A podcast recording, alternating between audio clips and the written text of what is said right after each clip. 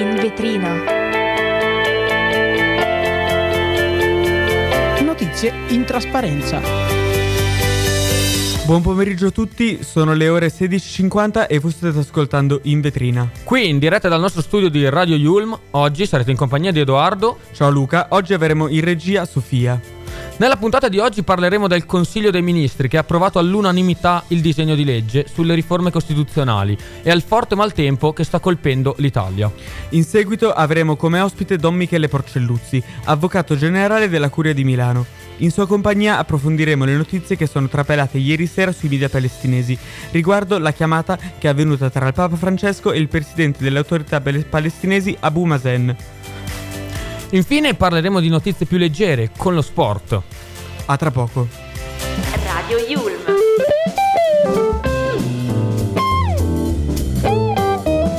Your way to play. È appena stato approvato all'unanimità il disegno di legge sulle riforme costituzionali. La Premier Giorgia Meloni in conferenza stampa parla della riforma costituzionale che introduce l'elezione diretta del Presidente del Consiglio. Questa riforma garantisce due obiettivi. Il primo è quello di dare ai cittadini la possibilità di decidere chi, è, chi, chi li governerà, ponendo fine ai ribaltoni e ai giochi di palazzo. Mentre il secondo obiettivo è quello di garantire che governi chi è stato scelto dal popolo, con stabilità. Il ruolo del Presidente della Repubblica è di assoluta garanzia e non abbiamo deciso di non toccarne le competenze, salvo l'incarico dal Presidente del Consiglio che viene eletto, annuncia la Meloni. La Premier alla fine del Consiglio dei Ministri aggiunge il Presidente potrà essere sostituito solo da un parlamentare, quindi arriva alla fine dei governi tecnici. Non ci sarà più la possibilità di fare maggioranza arcobaleno. Non ci saranno i senatori a vita, fatta eccezione per gli ex presidenti della Repubblica e gli attuali senatori a vita. Perché dopo i tagli dei parlamentari l'incidenza dei senatori a vita è molto aumentata, ha osservato ancora la Premier. È sottolineata anche l'attenzione che sarà dedicata alle persone disabili, parlando di una riforma molto importante su questo tema. Ci sarà più attenzione per, per consentire alle persone interessate di vivere e di partecipare alla vita sociale, per, per un principio di uguaglianza. Sempre rimanendo qui in Italia, parliamo del maltempo che sta colpendo diverse regioni. Infatti la tempesta di Charan è il più intenso evento meteorologico del 2023 si è formato a seguito dello scontro tra masse di aria fredda e calda nell'ovest dell'Atlantico. Sta imperversando buona parte dell'Europa con venti fino a 120 km h Nella notte tra il 2 e il 3 novembre è esondato anche il fiume Bisenzio in Toscana. Quest'ondata di maltempo ha causato più vittime. Una, t- una, di loro era un uomo di 85 anni, che è stato trovato senza vita nella sua abitazione al pianterreno di una casa nella frazione di Bagnolo, vicino a Prato, in una stanza completamente allagata. Anche una seconda persona è stata trovata nella città di Montemurlo. La terza vittima invece è un anziano ospite di una RSA a Rosignano, in provincia di Livorno. Ancora da chiarire la causa del decesso che sia collegata all'allagamento della struttura o per un malore durante il trasferimento dei pazienti. Si aggiunge anche un'altra, un'altra persona, una quarta persona, ai campi Bisenzio, di cui danno notizie i carabinieri, mentre i vigili del fuoco informavano queste due persone disperse nel Pistoiese. Purtroppo queste due persone disperse nel Pistoiese sono state dichiarate morte dai vigili del fuoco. Il governatore della Toscana Gianni dichiara lo stato di emergenza esteso per tutta la regione arrivano aggiornamenti anche dalla regione Campania, dove sono caduti numerosi alberi, alberi a causa del maltempo. La loro caduta ha danneggiato e abbattuto fili elettrici nel Beneventano. Esatto, sempre in Campania sono caduti anche dei rami sulla linea ferroviaria, interrompendo la circumvesuviana. Anche in Liguria, infatti, viene interrotta la linea ferroviaria a causa della mareggiata nel ponente Ligure, di questa notte tra Albenga e Ceriale. Sì, Luca, anche qui in Lombardia rischiamo di finire con l'acqua alla gola perché Seves e Lambro rischiano di esondare. Ieri i fiumi hanno raggiunto la soglia d'attenzione e proprio oggi il sindaco di Milano Beppe Sala ha dichiarato speriamo di resistere. È vero, è vero, infatti ho visto qualche foto di, di Milano piena di acqua in tutte le strade.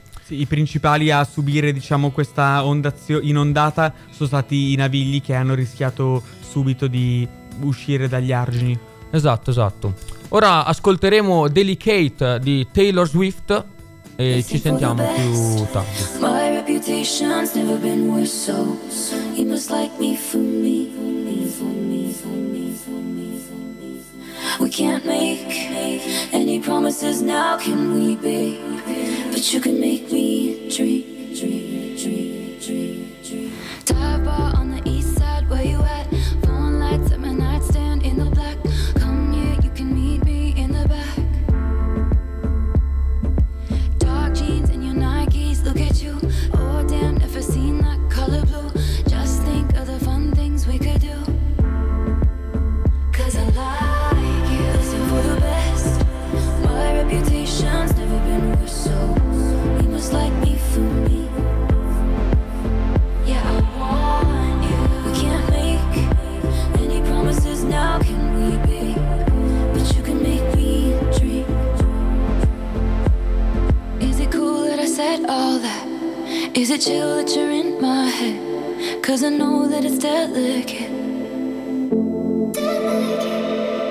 Cool that I said all that? Is it too soon to do this yet? Cause I know that it's delicate. Isn't it, isn't it, isn't it? Isn't it? Isn't it, isn't it, isn't it? Isn't it? Third floor on the west side, me and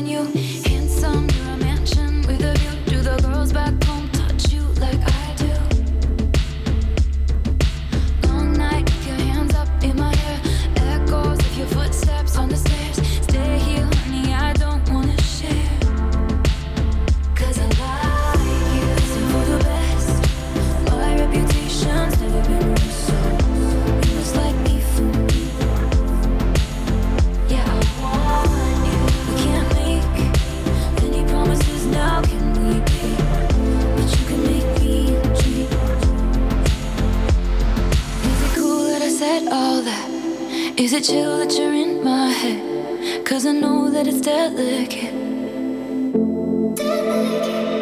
Is it cool that I said all that? Is it too soon to do this yet? Cause I know that it's delicate. Isn't it, isn't it?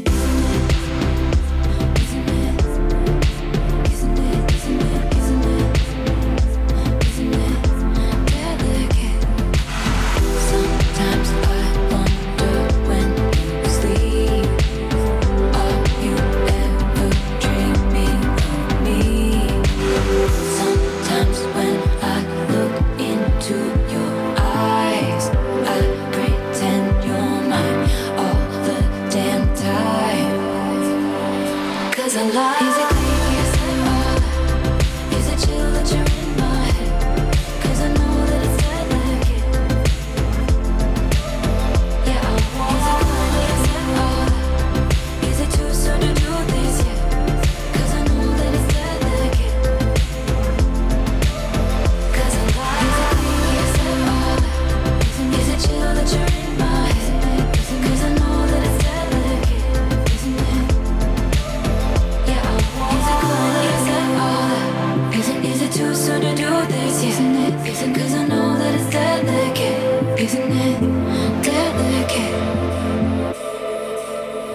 Rieccoci con Edo, io e Luca, in vetrina su Radio Yulm. Abbiamo appena ascoltato un successo di Taylor Swift.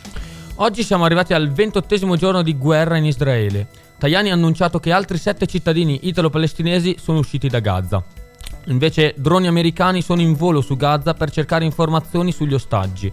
E infine eh, sono entrati altri 55 nuovi tir di aiuti umanitari nella striscia da Rafah. E continua l'evacuazione degli stranieri. Sì, infatti proprio ieri sera il presidente Abu Mazen, il presidente palestinese, ha avuto un- una lunga chiamata con eh, Papa Francesco. Ehm, a confermarlo è stata l'ANSA che mm, eh, ha ricevuto questa informazione dalla stampa vaticana. La notizia è trapelata ieri sera sui media palestinesi. Per far più luce al riguardo, oggi è in colloquio con noi Don Michele Porcelluzzi, avvocato generale della Curia di Milano. Buonasera Don. Buonasera a voi. Partiamo da questo, da questo, perché il capo della Chiesa si interessa in prima linea dei conflitti tra gli stati. Sì, questa è in realtà una tradizione antica, cioè eh, già da appena si costituirono gli stati il Papa fu visto come eh, una personalità al di sopra delle parti che poteva risolvere eh, eventuali, eventuali conflitti, poteva risolvere in modo pacifico eventuali conflitti. Certo. Difatti il Papa è stato il primo arbitro internazionale, cioè eh, quando appunto le nazioni avevano un contenzioso si rivolgevano a lui e questo ruolo mh, non è sta- cioè, viene continuamente svolto. Si può citare per esempio l'episodio del 2014 quando gli Stati Uniti hanno riaperto l'ambasciata a Cuba proprio grazie all'intervento del Vaticano e a quelli che in diritto internazionale si chiamano buoni uffici della segreteria di Stato, Mm, di Sua certo. Santità, cioè dei suoi apparati. E, e quindi da sempre eh, il Papa si interessa proprio perché viene visto come un interlocutore credibile senza interessi di parte. Don, eh, mi scusi, la interrompo un attimo. E Sì. che, che pontefice era in carica nel 2014 quando Papa? Francesco, era il pontefice era Papa Francesco, chiaramente in parte in prima persona, in parte anche grazie ai suoi collaboratori, fece in modo che eh, gli Stati Uniti sotto l'amministrazione Obama, eravamo a metà dell'amministrazione Obama, riaprissero Certo. dopo anni di chiusura l'ambasciata a Cuba.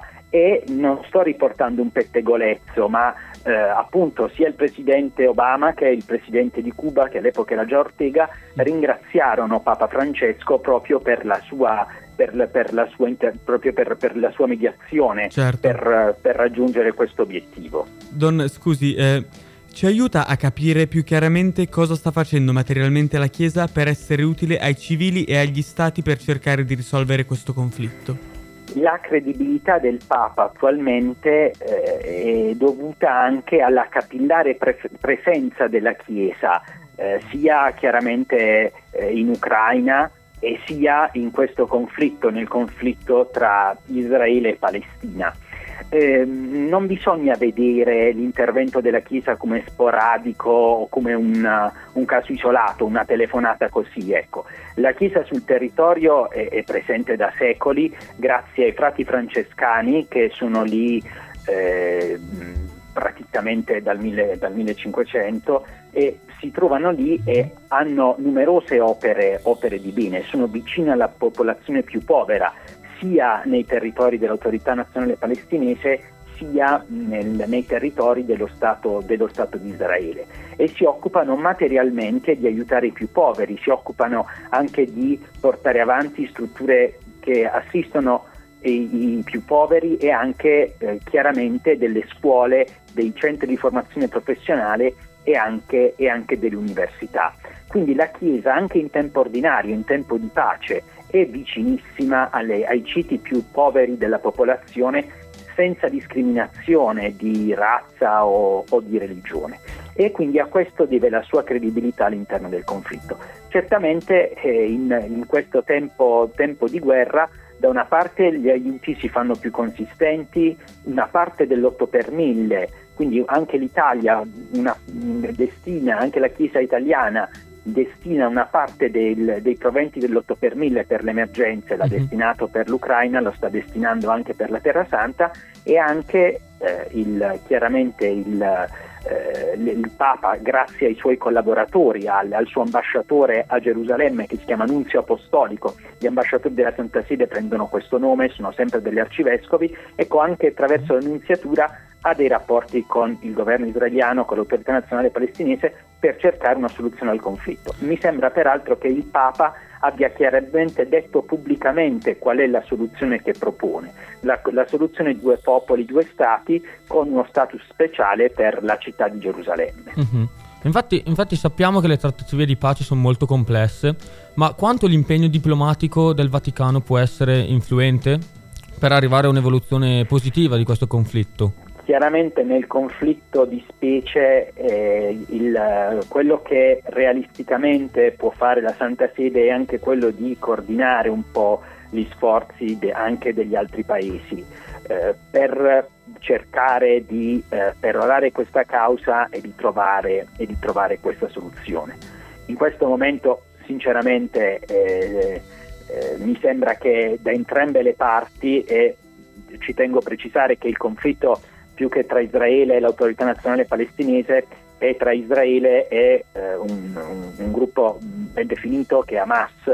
Eh, e, e- e mi sembra ecco che eh, eh, nessuno possa, ecco, il Papa non ha certamente la bacchetta magica e non fa eh, miracoli immediati, però ecco, mi sembra che al momento la situazione sia un po' di stallo, quindi chiaramente la capacità di influire eh, dipenderà poi dalla, dalla volontà delle parti in causa di trovare, di trovare la pace e di smetterla di, di, di aumentare il Certo. conflitto. Quello che è possibile in questo momento, come si è visto, sono alcuni momenti di tregua, alcuni momenti in cui è possibile far entrare gli aiuti e far uscire eh, civili, eh, in particolare difficoltà, per poi dare, dare il loro aiuto. Va bene. Ehm, grazie mille di essere stato con noi, Don, è stato chiarissimo. Adesso ascolteremo insieme per Grazie a introdurci a ciò che parleremo in seguito, Serie B di Francesca Michelin.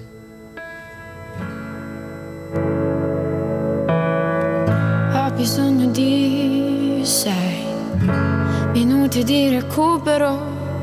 Ne ho bisogno e vorrei sperare fino all'ultimo.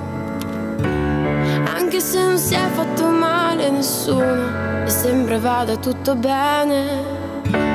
Corro coi crampi alle gambe, non sono allenata per niente.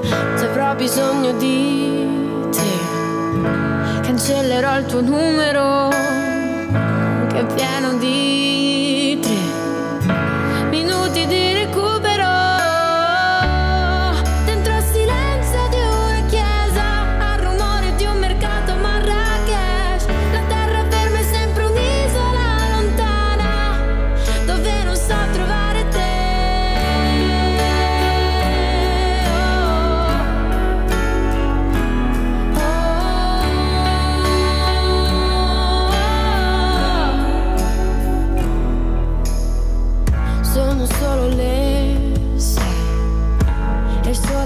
sciopero.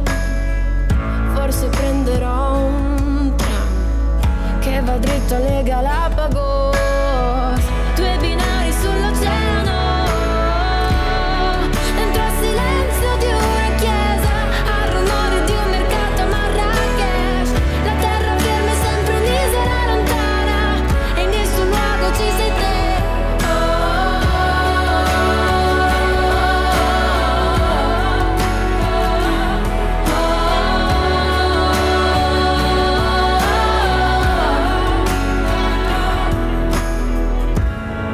Parlare con te è un esame di recupero. Parlare con te è un esame di recupero.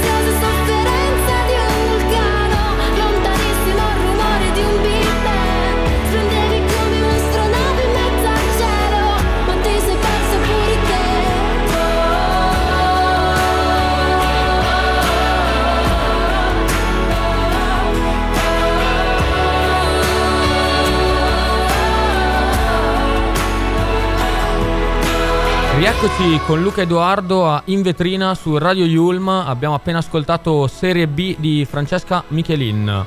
E adesso, rimanendo sul tema calcio, parlando appunto di ieri sera, con le ultime due partite che si sono conclusi i sedicesimi di finale di Coppa Italia, che portano al tabellone finale con eh, le big. Prima di svelarvi il tabellone volevamo soffermarci sulla sconfitta del Torino in casa eh, contro la neopromossa Frosinone per 1-2 1, eh, 2-1. L'asse brasiliano Caio Orge Reiner porta la vittoria dopo i tempi supplementari alla squadra del Lazio. Un Torino che nei 18 anni di presidenza Cairo non è mai riuscito a raggiungere un'ambiziosa semifinale. Non troppo difficile a parer mio per un Torino che potrebbe portare un po' più in alto l'asticella, magari non so te Edo cosa ne pensi, e raggiungere questo non impossibile obiettivo. Sì, no, beh, è un Torino che comunque come allenatore ha Ivan Juric, che è un, un ottimo allenatore a parere mio. E prima di questo match, eh, invece, anche il Sassuolo ha, fatto- ha fallito contro lo Spezia, però è riuscito ad aggiudicarsi il pass per gli ottavi di finale solo dopo la lotteria dei calci di rigore per 5 a 4. Esatto, infatti dopo questi due ultimi match si è delineato il tabellone degli ottavi di finale di Coppa Italia in programma sia inizio dicembre sia inizio gennaio. E questi sono i- gli ottavi che partono con Atalanta Sassuolo, Juventus Salernitana, Lazio Genoa, Milan Cagliari, Napoli Frosinone, Fiorentina Parma, Inter Bologna e Roma Cremonese. Sì, tutte le grandi sono rigorosamente, iniziano rigorosamente in casa, pronte per iniziare la loro cavalcata verso la- il finale, la Coppa. Esatto. Mentre stasera va al via l'undicesima giornata di Serie A con innanzitutto una giornata più unica che rara, dato che tutte le big hanno avuto tutta la settimana disponibile per allenarsi, senza pause nazionali o partite infrasettimanali che abbiamo avuto in questi ultimi due mesi. E questo potrebbe far bene alla qualità che potremo assistere per tutto il weekend. Sì, ehm, qu- eh, questa sera la, la giornata inizia al Dallara perché vedremo Bologna-Lazio ehm, che per la verità ehm, oppone i biancocelesti ad un Bologna che ha già giocato martedì sera la Coppa in realtà. Esatto, un match molto interessante per quanto riguarda anche la classifica, con la, la Lazio che si trova solo un punto sopra i rossoblù e un Bologna che non perde dalla prima giornata di campionato contro il Milan. Quindi un bel test per la squadra di Tiago Motta per provare ad ambire anche a qualcosa di più, un po' come aveva fatto l'Udinese, non so se ti ricordi Edo l'anno scorso. Sì, sì, eh, in realtà il primo bo- il match bollente che viene servito questo weekend sarà domani alle 18 con Atalanta-Inter. Eh, a, a- a Bergamo si vedranno due squadre nerazzurre che si sfideranno. Ehm, sono due squadre capaci di mettere a segno set- sono state capaci di mettere a segno 7 clean sheet nelle prime 10 partite di campionato. L'Atalanta non ha mai subito un gol in casa, mentre l'Inter non ha mai subito un gol in trasferta. Possibile uno 0-0 o secondo te potrebbero Chissà, essere chissà cosa succederà. Con uh, un Atalanta che ha ritrovato uno Scamacca in forma lo scorso lunedì e un Inter invece con Lautaro Martinez a secco di due gol da due partite a secco. Ehm, chissà cosa succederà appunto. Sì, beh, un altro big match del weekend che mh, diciamo terrà attenti tutti eh, sarà Fiorentina e contro la tua amata Juventus, ahimè. esatto, verissimo Edo. La Juventino conferma un match dove la Fiorentina è reduce da un'amara sconfitta eh, subita nel finale di partita contro la Lazio e invece la Juve proprio negli ultimi minuti con il gol di Cambiaso ha battuto il Verona. Quindi una Juve che potrebbe eh, Al 96esimo se non sbaglio, Sì, al cambiato. 96esimo. Sì, e però la partita di domani, Fiorentina-Juventus, sarà una partita ricca di fischi perché eh, mh, torneranno in casa, ehm, diciamo, la coppia Vlaovic, Dusan Vlaovic e Federico Chiesa. E mh, quest'ultimo eh, non ha mai giocato da avversario a Firenze. E, mh, quando c'è stato il trasferimento era inf- si, è, si è infortunato poco dopo al- all'Europeo.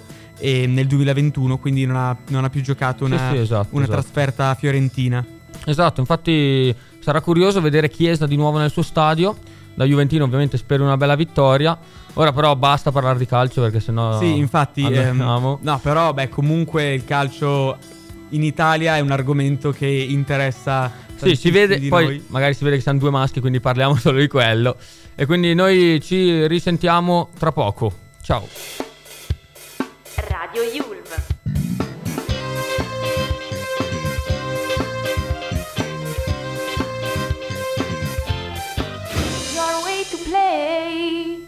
Grazie di essere stati qui con noi.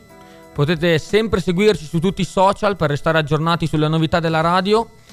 E inoltre vorremmo annunciarvi anche il nostro numero di WhatsApp della nostra radio, il 331 14 38 923. Segnatelo se volete mandarci qualche sms o audio. Anche i vocali, esatto. Esatto. Siamo super ben disposti. Noi di Radio, noi di Radio Yulm vi auguriamo un buon weekend. E Alla una buona prossima. serata. Esatto, ci- ah, vi ricordiamo che la prossima settimana non ci saremo in onda noi di Radio in Vetrina e quindi ci risentiremo tra due settimane. Sì, in realtà tutta la, la tutto il nostro studio sarà chiuso eh, per la prossima settimana. Quindi buona settimana a tutti. Causa settimana delle lauree. Quindi e... in bocca al lupo ai neolaureandi. Esatto. E ci sentiamo. E ci sentiamo tra due settimane. Ciao a tutti!